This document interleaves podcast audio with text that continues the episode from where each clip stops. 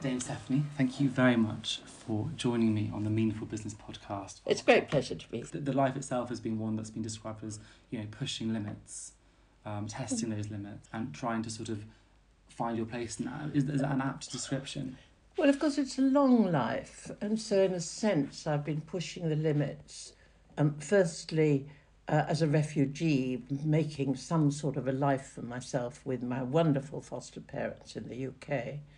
Um, secondly, with a, a, a young then woman in business, when at a time when women, you have no idea, it, it, it's so recent that uh, I needed my husband's signature in order to do any financial transaction or hire a car or get, heaven forbid, a, a mortgage. So it's very recent that women have ceased to be second class citizens. Um, and then for the last 20 odd years, um, I've been really trying to do some new things in philanthropy, um, very much learning by my mistakes. Um, I also think my company became a learning organisation because, like you, it was a startup, and so we made lots and lots and lots of mistakes, but we recovered from them. And people think that um, entrepreneurs um, we take lots of risks. Well, we take some risks, um, but really we're remembered for our successes. And in fact, we make lots of failures. I mean, I've, I lost a small fortune in America. I failed in the Netherlands. I failed in um, Scandinavia. Um, the one that really took off, though, was India. Interesting. And that took 20 years between um, having the idea of actually exporting software to, to, to England, to exporting mm. software to India, uh, to it actually happening. But we finished up with half the, half the company over there. Now, a lot of um, listeners are entrepreneurs themselves, and I'm sure they'd be very interested to know what drove you through each stage of your life, which has had its interesting moments. Well, I mentioned the refugee start because that is actually part of what drives me. It's probably 99% of what drives me. Um, I realised very early in my life that um, the life that was saved by the Kindertransport, I was brought out by the Quakers, and um, I really needed to make that a life that was worth saving. And so I've become a very worthy person and desperate desperately needing to become self sufficient, no longer having things happen to me, but making things happen. And I think in business, this is what one's doing. You're, you're making things happen, new things, presumably. Um, and um, when you look at the entrepreneurial activity in the UK, and presumably the same is true of other countries, um, a very high proportion, 7% I was told, um, were actually set up by immigrants. And you think that's an awfully high proportion because there are not that many immigrants, um, 7%. And you sort of think, well, yes, immigrants, um, we, we might have discrimination, and so we start freelancing, and that grows into a company. Or for an adult immigrant, you might remember uh, something that happened in the country of your origin and, and think, well, that would work here as well, so introduce it to Britain. But really, Peter, I, I, I think it's that um, I, I, I just became a very stubborn, um, not aggressive, assertive person. Um, I was sick and tired of being patronised, and I was going to do my own thing. And these are qualities which, he, which, if a man had them, would be totally normalised um, and almost seen as necessary to succeed in entrepreneurialism. But obviously, that's, for, I suppose, when you were starting out, it was seen as, oh gosh, you know, why have you. Yes, I, th- I, th- I think as a woman, I tried very hard to make myself acceptable um, so that for example, my company, which was an all female company, and I can talk further about mm. that, but we had a sort of house rule. It wasn't written, but it was the convention that we did not wear trousers. That we felt that that would actually challenge the male clients that we were um, trying to um, sell to. And I can remember being taught certain. Um, Motivators. things to do to, to make myself look more vulnerable, interesting. um, to um, pretend I couldn't fold up my umbrella. That was one. Um, dropped my handbag on the floor, and by the time we'd scrabbled around and got got everything back and so on, that you know it was obvious I was a silly little woman. so tactical vulnerability. yes, and and when I look back now, and I think I wouldn't do that anymore. yes, interesting. But uh, you know, this was in the early 1960s, and it seemed to be necessary. In particular, as, as you may have read, um, I dissembled as to my gender in my letters, so that instead of signing with that double feminine of Stephanie Shirley, Shirley being my middle name, I signed as Steve Shirley. So it wasn't until I walked through the door that they realised, ooh, what have we got here? Cat's out the bag. and just to be absolutely clear, your first company was selling software, which at the time, even regardless of its female orientated um, company, was was new. Oh, I mean, it was a people laughed at Yeah, me. it was it was a pioneer in, in two Yeah. or three senses Yeah. of the word. What made you push that forward? What made you believe that that was the right way of doing about things? I don't think I had any sort of enormous technical vision. I loved mathematics and I fell in love with computers, which is always like, so we became somewhat obsessed by computers, as many of us did. I just had the feeling that the software, which was the bit I did, um, was more important than people gave it credit for. And so I thought I could separate software out from the hardware. And people did laugh because at that time software was given away free with the hardware, and you can't possibly sell software, uh, certainly not from a woman. Um, so we had um, a, a, ropey start, um, and of course, from my character, when people laughed at me, I became more determined. "Oh, I'm going to make this work. And um, the sheer business um, pattern, uh, the, the business model was more to do with women's emancipation than it was to actually develop software. It was just something that I knew and loved and could do and thought I'd got a, a reasonable reputation for. And I s- assumed that the world would beat a path to my door because I was well known in software, wasn't I? Yeah. Um, but it didn't, of course. Did you become quite infamous as a company or as an individual at the time? It couldn't have been a very large sector to work in in the 1960s. I think I sold very much on Steve Shirley. Um, I,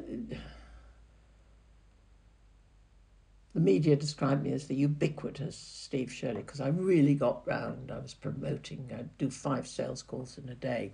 Probably not very um, productive, but you know, at least I was getting out there. You know, and at least people know who we are. What happened with our female company was that eventually we were known more for who we were. It was Steve and this predominantly female company for the first 13 years, um, rather than what we could do. And that eventually we had to sort of really play down our female roots Okay. um, because, because we had certain skills um, that we were wanting to exploit in software. We only did tailor made software, so it wasn't as if we had products or.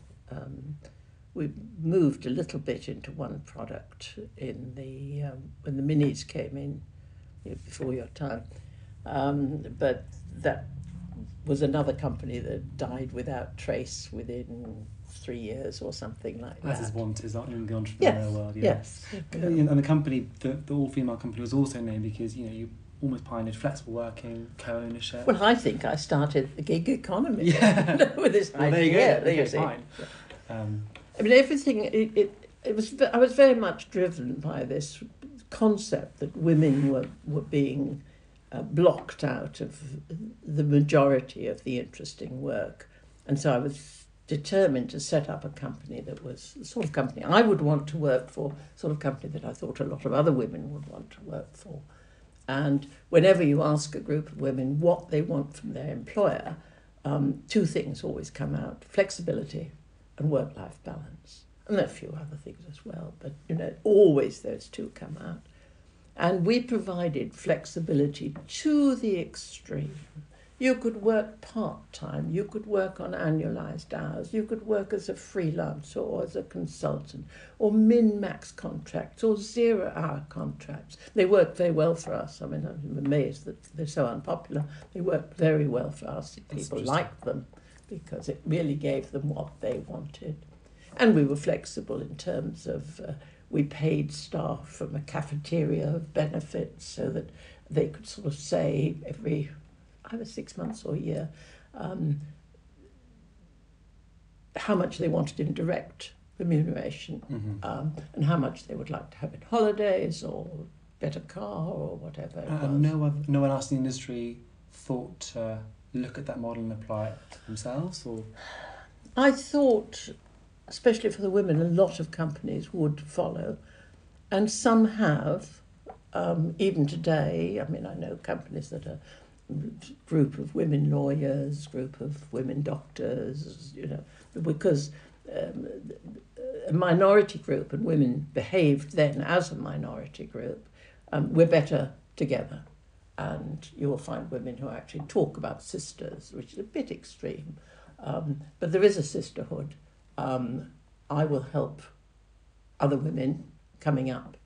Um, there are some women who, who, I mean, the woman who took over for me, Hilary Cropper, and she was absolutely marvellous. Um, she really made it profitable, which I hadn't. I'd got sort of profitless prosperity. It was bigger and bigger each year, but there, there it went. But um, she always sort of said, oh, I, I, I, I, I managed it on my own. And to a certain extent she did, but she got her first board appointment with me. I was of felt, you know, I gave you a bit of a helping hand. You know? I mean, pardon me thinking that that cafeteria benefits you, which you just mentioned, are things that millennials or even Gen Z yeah. expect from their modern day yes. organisations. So, I mean, why do you think it's taken so long? Because it's only really been in the last two to three years, or maybe yeah. five years, this has been a thing. Well, te- so long? Yeah, technology changes relatively fast, but people change very slowly. It almost takes a generation of, of people who have observed, have seen, have heard their parents and their peer group talking about it and then accepting a change. And that's the sort of thing that will come up with artificial intelligence. Um, you know, yes, people like me who are early adopters um, have some sort of feeling for what is going on, um, but most people will wait until much, much later. Can can one learn to be an early adopter, or is it something that is innate within you? Now, that's a question I've never been asked. Um, I think one can teach oneself perhaps to be a bit more of an early adopter and just sort of say, I'm going to try things when they're put in front of me. And most new things fail. Most new projects fail. Most new companies fail. Um, but when they don't, it, it's very interesting.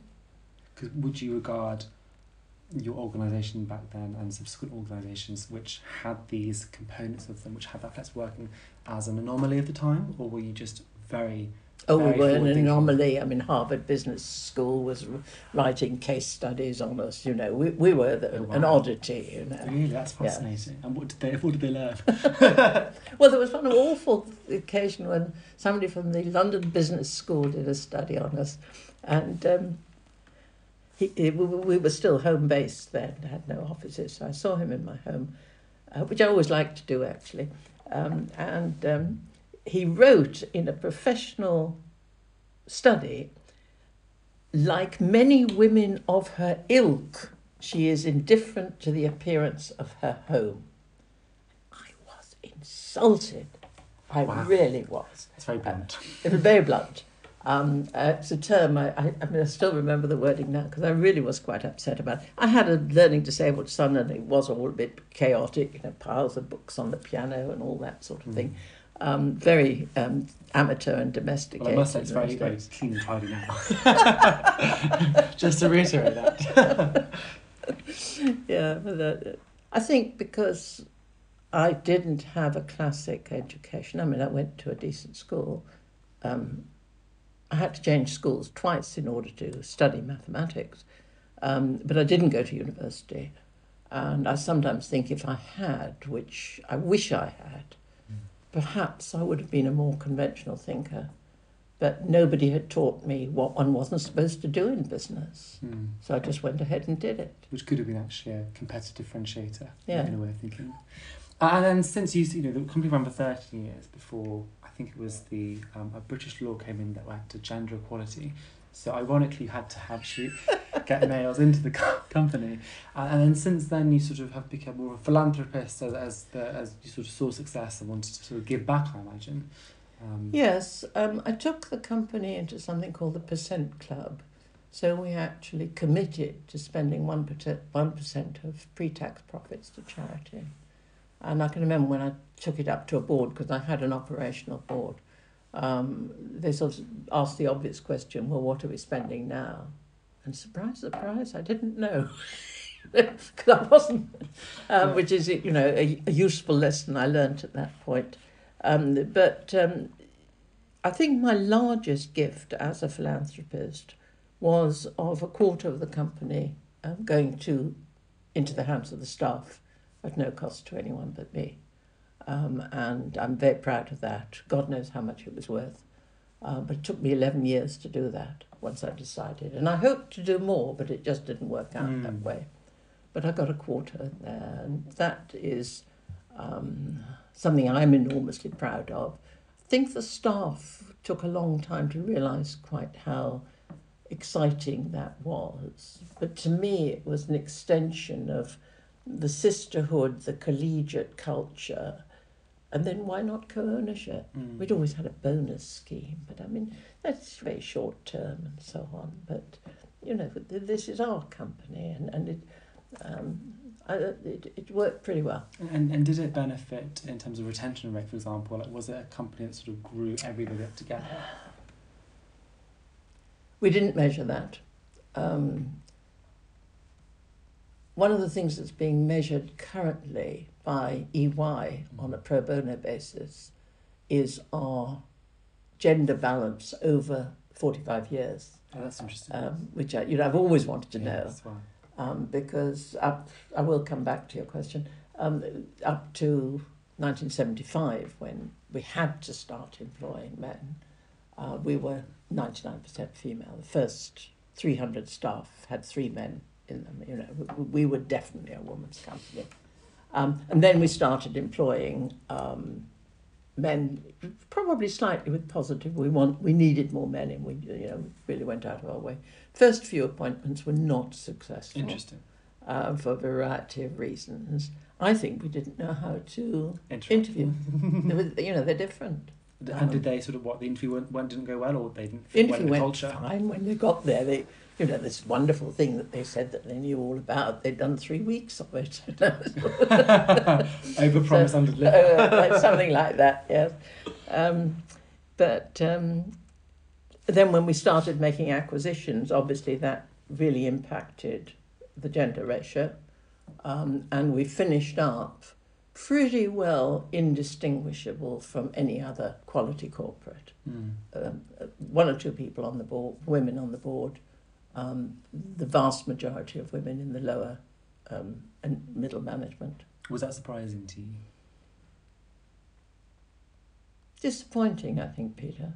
Um, I was disappointed. I hoped I hoped it would do more. It brings me back to the point of this podcast, which is a meaningful business, a business that is makes profit, but also um, has a higher purpose. Well, we, we we were, I think, what was now called a social business, and we might have today's we would be a CIC or something like that. Um, when I started, um, just to set the culture, I investigated whether to fund it as a charity. Interesting. And then I realised the obvious thing that I would, women's company would never be respected if we were a charity. I had to make it commercially successful, and then all the um, yes, a, a lot of things would follow from Mm. that, and certainly that was quite correct. And when you look at social enterprises today, I mean, the, the trend for business at the moment is a for purpose. You know, all Yes. these companies are retroactively now either inserting to of give. Well, it's part of branding. Exactly. So, Yes. what, what are your thoughts about that? I mean, you've done you've done that. That was 20, 30 years ago, and now the But. I had to learn about branding because it started off all as a cultural, and we're there for. We would measure success. Um, yes, it had to have positive cash flow, and that was always an enormous problem for us. Um, yes, it had to have some profits as well, but I wasn't too fussed about that. What it did have to do is employ a lot of people, and we measured the number of people we employed who were um, single parents, the number of people we employed who were um, the w- women returners who were sort of working part time from home, a number of disabled people we employed. You know, was very much HR focused, and um, it gave it a wonderful atmosphere. Of Mm. course, I mean, for many many years it was like a family company, and I would know whose child had measles this week and all that sort of thing. So when you when you do look at these trends about more purposeful, does it give you sort of a bit of a glow knowing that you've done that before? And do you think that this is a necessary next of capitalism in itself to be, on the whole, better better supportive of the community it serves? Well, the studies that have been done show that, and I, I you know, I follow the science. Um,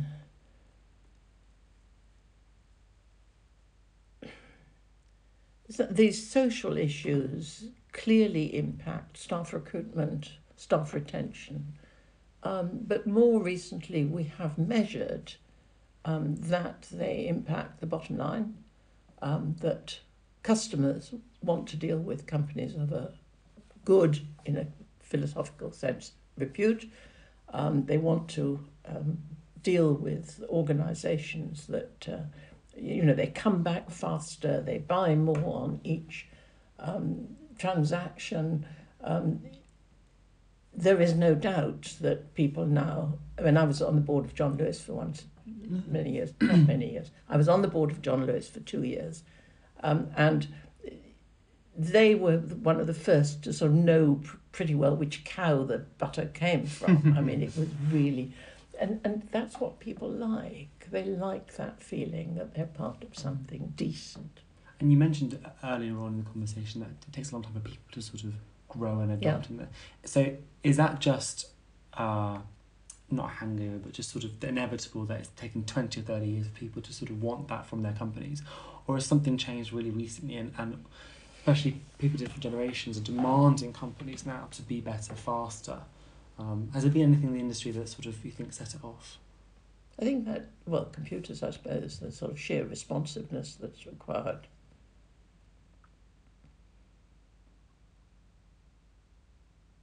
I mean, we're not going to get customers unless we are really innovative and um, it's not enough. Uh, let's try again. Um, I mean, I think sometime before it was, in, uh, you know, a, a company would survive if it did something that other people were doing. It just did it well. It did it perhaps a little bit slicker, perhaps a little bit faster, perhaps a little bit cheaper. Cheap price was more important. Whereas now that really isn't enough to, to, to, to position a company. I think we all have to innovate, all have to innovate all the time. And where does innovation comes from? It comes from diversity. And so I think we were well, I mean, I've always worked in research anyway, but mm. you know, the, the, the business model also helped us to become very innovative because we got all these people who were sort of thinking, well, supposing we did this, well, what would happen if we did that? Perhaps so and so. And we did very basic amateur things like recording all the requests that we got that we couldn't meet. That's boring, boring because you know couldn't do it. But you begin to sort of say, oh, there's a pattern of things there. We ought to be able to and and you know very simple things in business seem to me just a way of doing Doing it. business. If you were to position, if you were to start now today, for example, would it be more difficult um, because of the pace of change, um, or do you think actually some of the issues that you, the challenges you had back then, were more entrenched? Well, certainly from the gender issue, um, it was a legal impossibility for me to work on the stock exchange. I could write software for the stock exchange, couldn't work there, couldn't open a bank account, all, all these sorts of things. Um, whereas now they were just left with cultural things that women still say they find difficulty with, that they feel blocked in their um, male environment, that, you know, the things that I hear are so, so classic. So some of it has, has really moved. The, today's businesses really are all information technology. All of them. I mean, I can't imagine anything that isn't. Um, even, you know, craft things, the care of profession, I'm using robots to teach autistic children. I mean, you know, everything is now uh, going that way. And if you don't, you really get left behind. And, and I don't think there's a business there. Mm. And I, the, the last few questions of this interview. Um, you're now a venture philanthropist, as I think you've yeah. named yourself. What particular passion projects have you got and why? I mean, autism is, is close to heart. Well, I try to do in, in, in philanthropy what I did in business. I try to focus, so I focus on things that I know and care about. And as happens, there are only really two things I know and care about, and that's information technology and autism, which is my late son's condition. So, in fact, I've given about 75% of my wealth to um, autism, and I was really persuaded to put stuff back into the IT industry um, on the basis that that's where the wealth stems from. And, and so it was right and proper to do that. So I co founded the Oxford Internet Institute, for example, of which I'm very proud. And that's really a you know quality, multidisciplinary um, institute looking at all the social aspects of, of, of you know network of networks. The other is is is, is autism, where um, I suppose I get more more pleasure these days. Um, again, I've sort of become a bit of an expert in autism. My late son taught me a lot. Um, the first charity that I set up um, for autism, my own son was the first resident of the first home of that first support charity. Um, but I've given, I think, about 70 projects that other people have done. So I've, usually when they're startups. So I helped, so I funded uh, a number of startups in the autism field, and including four charities which are all autism. Um, the support charity Autism at Kingwood, which now looks after 150 people um, 24 7 and um, keeps an overview one day a week um, of another 100 people who, in the main, are able to live independently. Um, the school, which is my pride and joy, uh, you know, it's the largest of my projects, cost 30 million. Um, but um, it also gives me the most pleasure because you see the children developing. You know, it's not just size wise, and uh, you know, you we talk about graduates, and some of them are leaving. I think last, left last Friday. Um, do you have any room for more passion projects? Do you think? Or, or oh yes, yes, yes. yes what, are you, what are you looking at right now? Well, again, it's artificial intelligence, but I mean, I don't really know what I'm doing, and I, I, I and I shouldn't be starting new projects. I'm sensible. Why not? the last project I started was a three-year project. In fact, I had did two of that. When they come to the end, you think I shouldn't. You know? I don't have. This is why I've. I don't have that energy to be a venture philanthropist mm. anymore. I really don't. So I still support and write checks and. Um, what's the one that I've just oh I've just uh, an oral history of something in, in the autism field. Um, and the title of your book is "Let It Go." Yeah. Is, is that what you're is that what, you, what you're tapping into? Just allowing yourself to that reach those limits. More that is letting go of rancor. I had a very traumatic childhood, um, and letting go of all that anger and fear and um, starting each day afresh. Um, and so, whereas at one time I was a very depressive person, um, now I really am genuinely happy. That's amazing. And my last question and is for advice, I suppose, on of entrepreneurs who do have that drive or, or are looking for any kind of um, insight into into tapping into something innate within them? I mean, you- mentioned just letting go now, but the, at the start of their careers, how, how did you help? I suppose, how did you help shape what could have been, what is trauma that could have been destructive and something constructive? I think each of us have got to find something that we um, that we like enjoy doing, and uh, become competent in it. Um,